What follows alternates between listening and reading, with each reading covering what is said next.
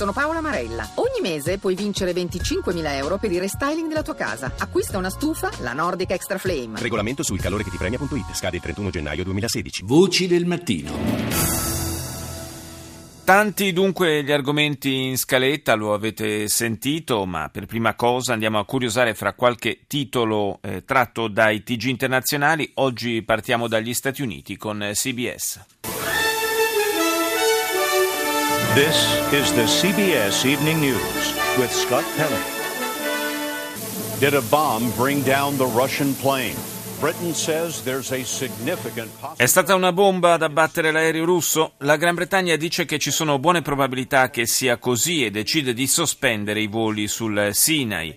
Senza motori, senza aeroporto, ma senza problemi, un ex manager della catena di grandi magazzini Walmart a bordo di un piccolo aereo privato è sopravvissuto a un drammatico atterraggio d'emergenza su una strada.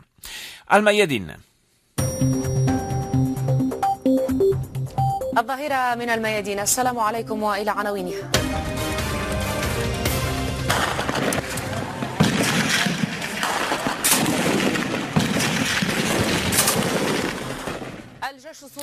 L'esercito siriano riprende il pieno controllo dell'autostrada di Canasser e la riapre al traffico civile dopo aver inflitto gravi perdite all'ISIS, eh, dice la TV libanese.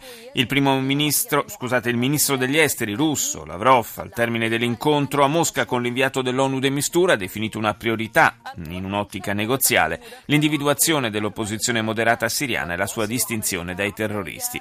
Uccisi due militari turchi in scontri con curdi armati nella provincia di Akkari.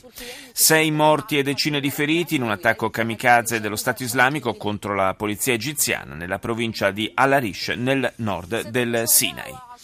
Ed ora BBC. Latest headlines from BBC News. My name is Mike Embley. Secondo gli investigatori inglesi e americani ci sarebbe una concreta possibilità che all'origine dello schianto dell'Airbus russo nel deserto egiziano sabato scorso ci sia l'esplosione di una bomba. I voli inglesi da e Sharm el Sheikh sono eh, stati sospesi. L'Egitto ha criticato la decisione di Londra definendola ingiustificata. Una grande operazione di soccorso in Pakistan, nella città di Lahore, dove una fabbrica di quattro piani ancora in costruzione è crollata uccidendo almeno 20 persone, mentre sarebbero ancora sotto le macerie un centinaio di lavoratori.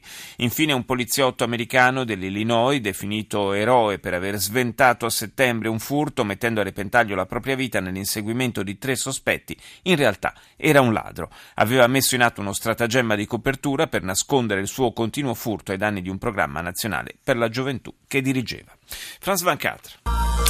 Il est 19h à Paris, 18h à Londres. Bonsoir à tous. On l'apprend à l'instant. Le Royaume-Uni annonce bien qu'il a des Anche l'emittente francese apre con eh, l'incidente, se è stato un incidente, quello dell'aereo russo in Egitto. Il Regno Unito sospetta fortemente invece che sia stata una bomba piazzata dall'ISIS a far precipitare il velivolo nel Sinai e per questo Londra ha deciso di sospendere i voli da e per Sharm el Sheikh.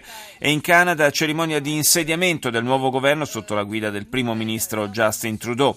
Infine Karim Benzema, fermato dalla polizia, l'attaccante francese del Real Madrid sarebbe coinvolto nell'estorsione nei confronti di un altro calciatore, Mathieu Valbuena, per un video a luci rosse. Al Jazeera. موسكو تقول إن بقاء الأسد في السلطة ليس أمرا مبدئيا Mosca afferma che la permanenza di Assad al potere in Siria non è una questione di principio e Teheran reagisce definendo oscura la posizione russa. Circa 30 i morti per i raid russi sulle periferie di Aleppo e Damasco. Le milizie dell'opposizione intanto prendono il controllo di alcune località nei dintorni di Hama. La resistenza yemenita infine avanza su più fronti a Thais e Marib impegnando in aspri scontri le milizie Houthi. 5 p.m. here in Moscow. You're with RT International. The headlines investigation area at the Metrojet crash site in Sinai now has been expanded to 40 Al quinto giorno dell'operazione di ricerca, l'area di investigazione sul luogo dello schianto dell'aereo della Metrojet nel Sinai è stata allargata fino a 40 km quadrati. Antichi manufatti saccheggiati nelle zone controllate dallo Stato islamico riaffiorano nel Regno Unito per essere venduti a Londra. Il Senato statunitense spende due ore a discutere misure per contrastare la cosiddetta propaganda russa russa con Russia Today che finisce al centro del dibattito. E proprio negli Stati Uniti andiamo con CNN. This is CNN Newsroom live from Los Angeles. Ahead this hour. The crash zone in the Egyptian desert as suspicions grow. The Russian jetliner was brought down. Si fa sempre più concreta la possibilità che all'origine dello schianto dell'aereo russo nel deserto egiziano ci sia stata una bomba collocata dall'ISIS. Secondo fonti di intelligence americane e britanniche, qualcuno all'aeroporto di Sharm el Sheikh avrebbe posizionato l'ordigno all'interno del velivolo. Gli Stati Uniti stanno collaborando alle indagini nell'aeroporto egiziano, mentre Londra ha sospeso i voli da e per lo stesso stesso scalo turistico. Da eroe a ladro è il caso di Charles Gliniewicz, un poliziotto americano dell'Illinois che, si scopre ora, non venne ucciso mentre inseguiva tre sospetti, ma si suicidò dopo aver rubato per anni denaro pubblico destinato al programma di recupero per giovani che dirigeva lui stesso. Infine, ancora una prova di forza nell'Oceano Pacifico tra Cina e Stati Uniti. Secondo fonti americane della difesa, il 24 ottobre un sottomarino cinese ha inseguito per mezza giornata la portaerei americana Ronald Reagan non lontano dalle coste giapponesi. Median. اهلا بكم الى نشطه طنجه والبدايه بابرز العناوين Mentre si continua a indagare sulle cause dell'incidente del velivolo passeggeri russo in Sinai, dice la TV marocchina, un cargo di Mosca si schianta in Sud Sudan provocando la morte di 41 persone. Il Marocco celebra il quarantesimo anniversario della Marcia Verde. Si tratta di una manifestazione di massa alla quale presero parte centinaia di migliaia di persone che il governo di Rabat organizzò nel novembre del 1975 per spingere la Spagna ad abbandonare il Sahara occidentale, oggetto oggetto di un contenzioso territoriale. Andiamo in Giappone. NHK. NHK World TV from Japan.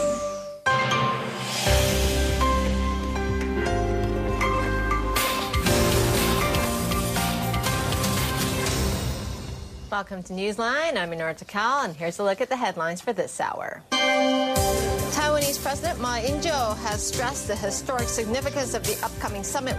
L'emittente nipponica in lingua inglese dedica l'apertura alle dichiarazioni del presidente di Taiwan, eh, Ma Jing-yu, che, incontre... che sabato incontrerà a Singapore il suo omologo cinese Xi Jinping. È un incontro molto costruttivo, ha dichiarato che costituirà una pietra miliare per il futuro delle relazioni tra i due paesi nell'ottica del mantenimento della pace e della stabilità. NHK parla poi della centrale nucleare di Tsuruga nel Giappone centrale centrale dove verranno effettuate verifiche su uno dei reattori nell'ottica di un prossimo riavvio dell'attività.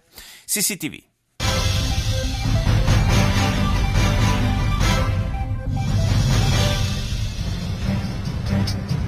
观众朋友，中午好！中午好，欢迎收看中央电视台新闻频道和综合频道并机播出的《新闻三十分》。